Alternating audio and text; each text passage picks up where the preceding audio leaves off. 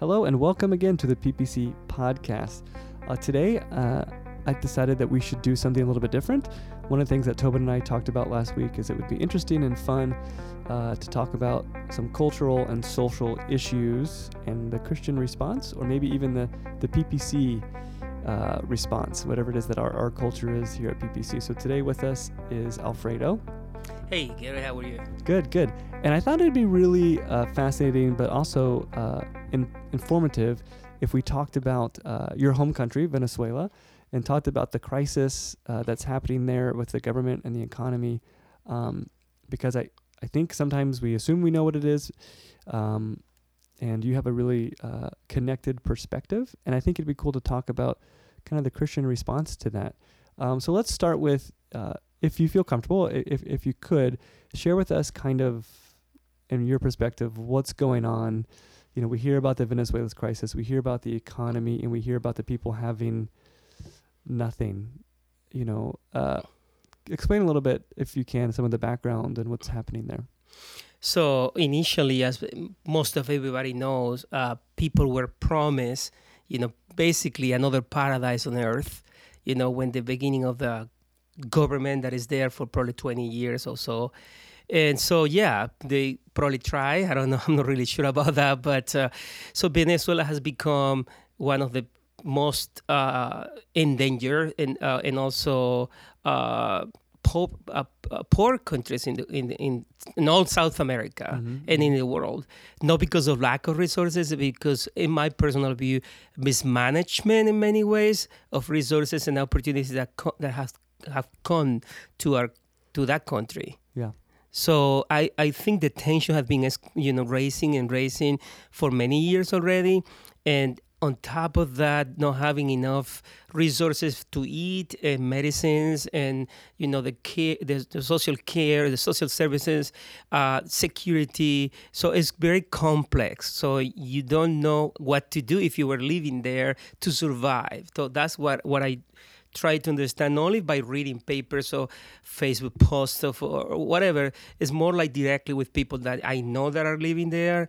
Obviously, my family and friends. So yeah, yeah. Thank you for sharing that. Um, I had to, you know, I see the news articles and and read some stuff. I had to familiarize myself with a little bit of the background uh, so that we could talk uh, today's show. And it was interesting to to to learn about the history of Venezuela and to learn about the oil reserves. And that was the richest country in South America mm. 20 or 30 years ago. And with those with those funds, uh, Chavez funded a lot of government programs, but then the oil prices are volatile and they go up and down. And when the oil prices fell, um, I, you know, like many countries do, they were running in a deficit. And then when the oil prices continued to stay down, it's kind of super simplified. That's kind of where they're they are now. Their economy was based on something that gave them value, and now it gives them a small percentage of, it, of what it used to give them. And so the programs have become unsustainable, and the economy has has become unsustainable.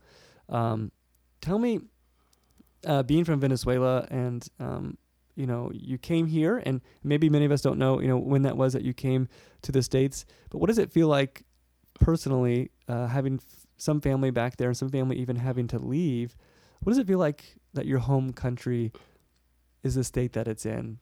Yeah. Well, first of all, when we came here, when we left, the country was not that way. Okay. I mean, they were the revolution, as they call it, uh, was starting. So we didn't come only because of that. We came because we already had a plan to come here and to do personal stuff like ma- me studying, you know, a master degree in theology, all, all different kind of personal plans. But uh, you know, we left a country that was kind of, we would say was doing okay, not necessarily great, but it was doing okay.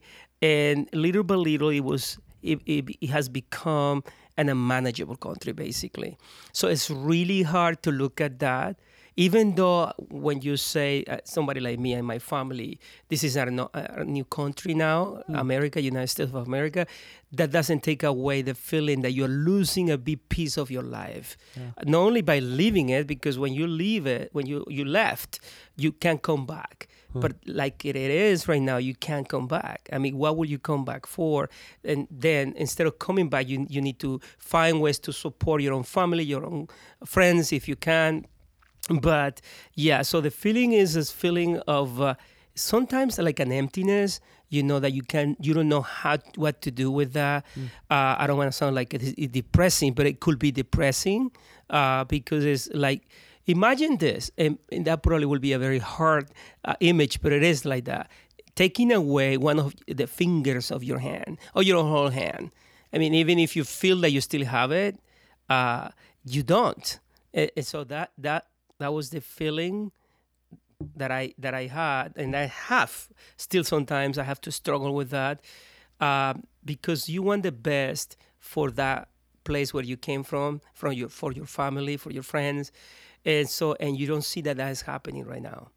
Yeah, I, I would imagine. Thank you for sharing that. I would imagine it's it's a little bit like grieving a loss uh, because that that country that you knew um, and the way of life and um, whatever comfort you had to know that your family was doing okay, um, those those things are removed and those things are gone, and you grieve kind of that you can no longer rest assured that uh, things are at least safe and and and manageable. Um, your family's safety and, and, and future. Um, I would imagine that that's that's kind of the feeling that you go through. Thank you for for sharing that. Um, I don't think it was being dramatic. You you, know, I think it's important for us to to consider, um, especially being uh, being your friend. You know, what what are the feelings that you're going through and what it must be like uh, to have to struggle with um, that kind of thoughts and feelings about your home country. Um, if you could share a little bit um, within you know whatever is safe you know wi- within reason. Um, your, some of your family decided to move. You know what is that? Uh, is that is that is that common for people to to leave Venezuela? Can many people do that? And then what kind of where? How are they doing now? And what was that process like? Well, first of all, yeah, some of my family members have left the country. Uh, at least one of them have come back uh, because it was not possible to still continue to live in Argentina. Argentina. Uh, but yeah, first of all, it's really hard to decide to leave. Secondly, uh, then when you decide to leave, you have to deal with the feelings of leaving other family members behind. And the third thing will be um, I'm talking about your regular process, but I'm talking talking about it in the context of the difficulties that they are going through right now, right? The third is how do you come up with the, the resources to go out? Uh, it's not just crossing the border.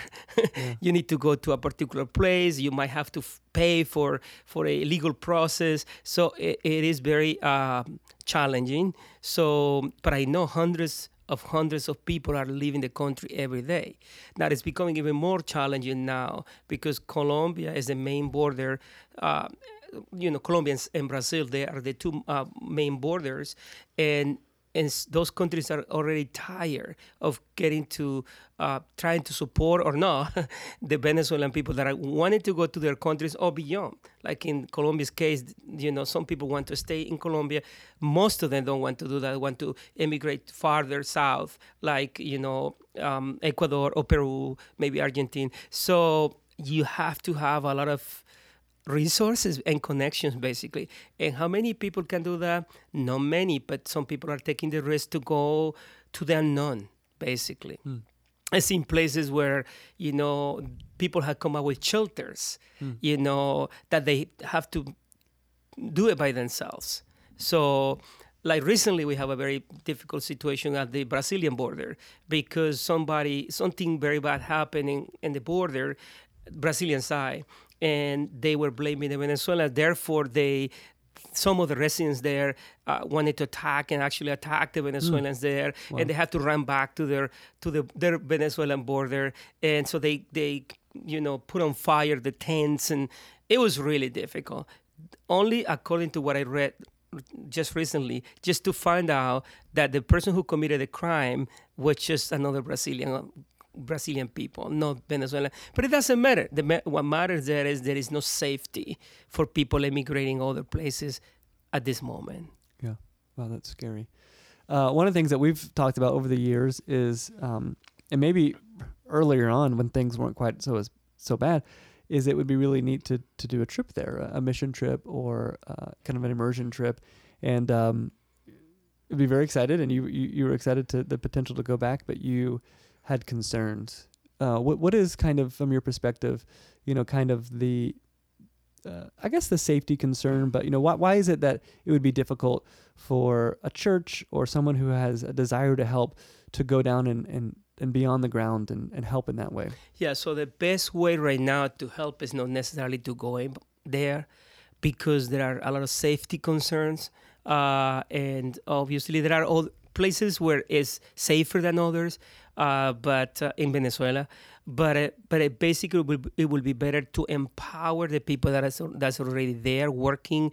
You know, even working alongside the government doesn't matter if they agree with the policies or not, but. Uh, already working there that will be the best way to help out other than coming i don't think um, Venezuela was very welcoming, always has mm. been a very welcoming country.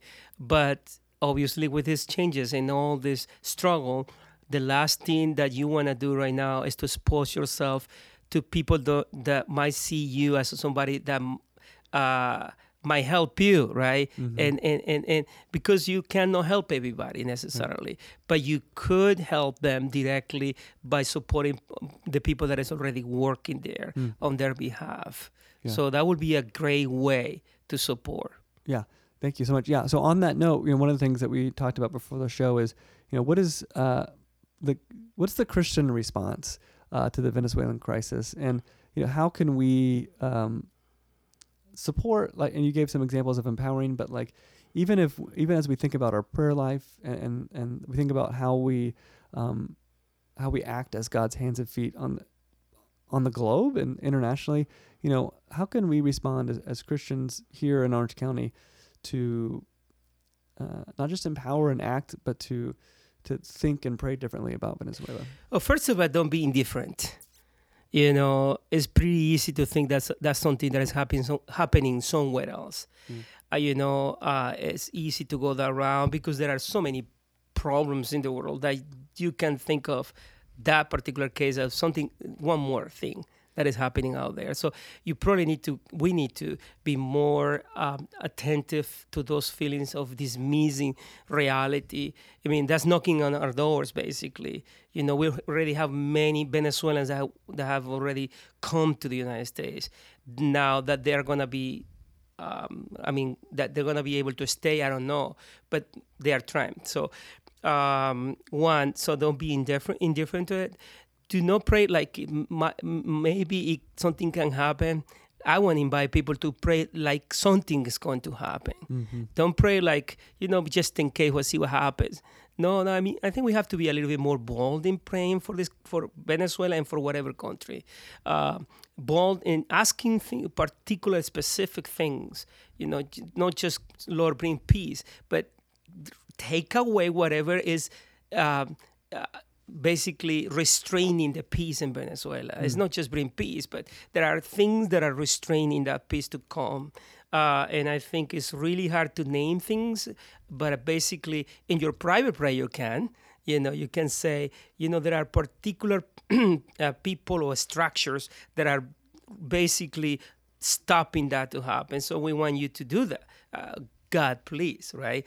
So I think we need to be more specific when we are praying for for a place like that like Venezuela. So the third thing is um, we in our PPC case, you know, if we can continue to support the ministries that we are supporting right now, like Avanza and the Presbyterian Church of Venezuela, with the feeding program and the other programs, that will be awesome. I mean, I don't think we can ask more than this for now, mm-hmm. but I think at the same time, if you know there are other people that we will be willing to support these programs, uh, yeah, that would be another way, you know, to encourage other people to partner with PPC and go beyond PPC, right? So, so what do you think? Yeah, that's great. No, I mean, it's. I think those are really, uh, really good uh, things that we can do, and I like it. You, you talk about how it starts with the way that we think, and if if if we uh, go move from indifferent to caring and compassion, uh, then God can move in our heart to pray with faith for big things to happen. If we're indifferent, then our prayers are going to be like, you know, if you could, can you do something there? But if we're if we feel um, a compassion and empathy, we're going to pray that God moves and does and does really big things. Um, well, thank I want to thank you so much for being on the show, and uh, I really appreciate your perspective. And um, if uh, I think another time, I'd love to hear all, all the things that you love about Venezuela. And I know we had to talk about kind of the crisis because it's what's going on in the news, but it would be great to hear um, some of the great things that you remember and some of the great things about the country because I think God, um, you know, loves loves all His people and loves all of us and really uh, desires to bless them and bring back some of those those great things. Uh, I just want to thank everyone for listening uh, today, and don't forget to subscribe to the show on, on iTunes or subscribe on Android, and uh, we'll see you Sundays at 10 a.m. Thanks for being on the show, Alfredo. Thank you.